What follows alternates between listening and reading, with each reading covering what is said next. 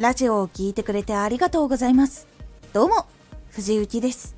毎日16時19時22時に声優だった経験を生かして初心者でも発信上級者になれる情報を発信しています。さて今回は頭の疲れ具合が原稿の質に影響を与える。脳には考えたり判断したりするエネルギーの1日の限界値っていうのが実はあるんです。それを使いすぎてしまうと回復が追いつかなかったりとか1日の上限回復しきれないからちょっと減ってしまうみたいな感じになるんです。それはやっぱり体が休めていなかったりとかっていうのも影響をしてきます。頭の疲れ具合が原稿の質に影響を与える。忙しすぎる状態。そしてメンタル的にしっかり休むことができない日が続いたりきつい状態緊張状態で無理が続くとどうしても体の疲れから判断が鈍ってしまったり判断するためのエネルギーが足りなくなってしまうんです。では頭の疲れ具合を軽減するためには何をしたらいいのか。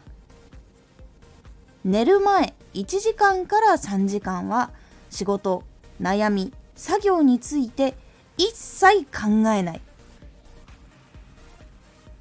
1時間から3時間自分の好きなことが思いっきりできる時間をとる。作業はできるだけ寝る時間を削らないでコンパクトに濃密に済ます。この3つを気をつけてするだけでも結構大きく変わります。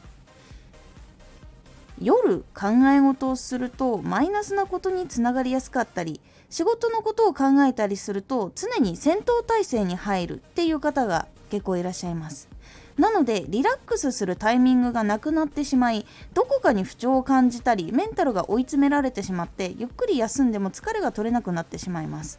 ちなみに戦闘状態に入っている時ずっとそれが安心感だって思う方もいらっしゃいます。ですがそこがうまくコントロールできないとどこかで病気につながってしまったりいきなりぶっ倒れてしまったりっていうところにつながってしまいます。そこはうまくコントロールできないままいると非常に危ないことになるのでせっかく毎日コツコツやってきたものがいきなり続けられなくなってしまうみたいな危ない状態になってしまうことっていうのがあるのでちゃんとメリハリはつけた方が実は良かったりします。そしてこの1時間から3時間仕事とか悩みとか作業について考えない時間を取った中でそこで自分の好きなこと思いっきりできてかつ自分が後ろめたさを感じるっていうこともない時間自分がストレスフリーな時間は絶対的に救った方がいいです。時間だけではなくできれば空間も用意した方がいいです。誰の目もないとか騒いでも大丈夫とかそういうのをした方が結構良かったりします。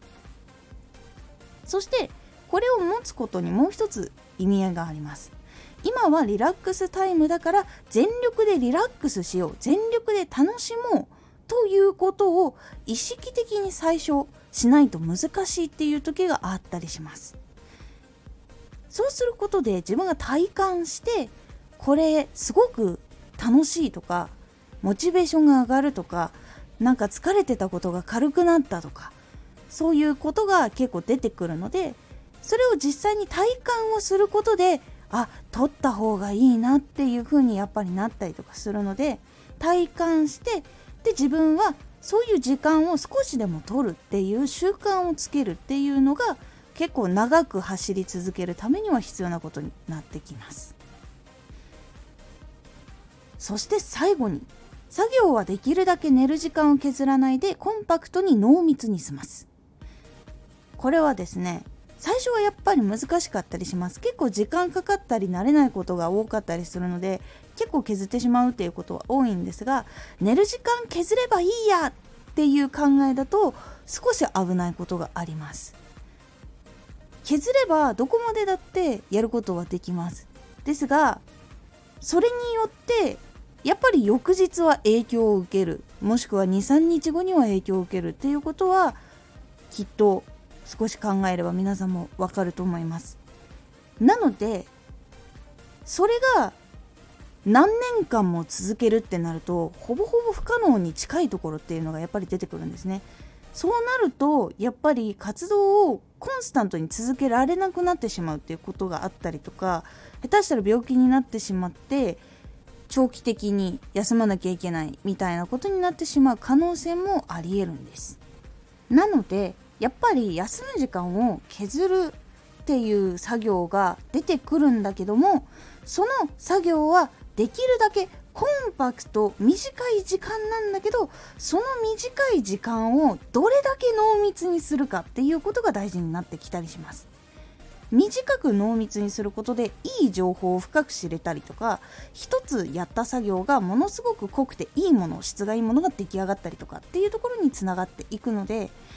そこの時間で短くしつつも質のいいものを作るっていうところを自分で磨いていくっていうことが大事になります。そうするとちゃんと自分の睡眠時間も確保した上で質のいい発信もすることができるっていうところにつながっていきます。構最初仕事とか悩みとか作業について考えないっていうのは結構これ無意識的に出てくるところが多いのでこれは意識的にとどめる必要があります。悩みとかってふとした瞬間に襲ってくるっていうのが多いのでそれを悩み始める前にストップするっていう訓練とかも結構した方がいいです。そうすることで自分のリラックスタイムの時に何かをやらなきゃいけないとか何かしらの後ろめたさとかストレスっていうのがそういうのが出てくるとかかってしまうのでせっかく休めるタイミングっていうのを自分で作ったのに結局休めない何のための時間だったんだろうっていう負のループにまた逆戻りしてしまうのでそこを防ぐためにも考えないっていうことをちゃんと徹底するその時間の切り替えメリハリをちゃんとつけるっていうことを意識的にやるようにしてみてください。結構こうすることで日常健康にもなりやすくなっていくのでラジオの質っていうのも徐々に上がっていきます考えるためのエネルギーっていうのも残ったりするので比較的質が上げやすくなっていくのでまずはこの3ポイントから他にもいろんな方法あるんですけどまずこの3ポイントから是非始めてみるようにしてみてください。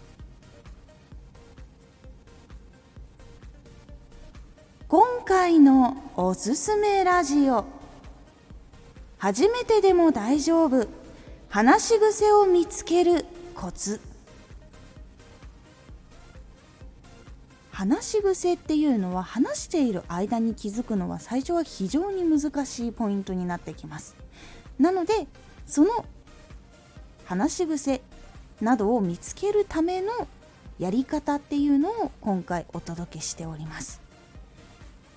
このラジオでは毎日16時、19時、22時に声優だった経験を生かして初心者でも発信上級者になれる情報を発信していますのでフォローしてお待ちください。毎週2回火曜日と土曜日に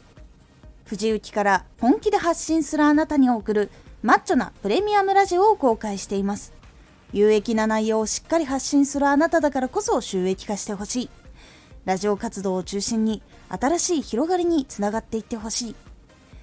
毎週2回火曜日と土曜日。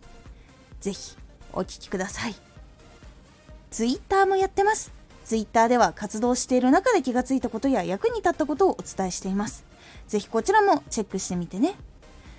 コメントやレターいつもありがとうございます。ではまた!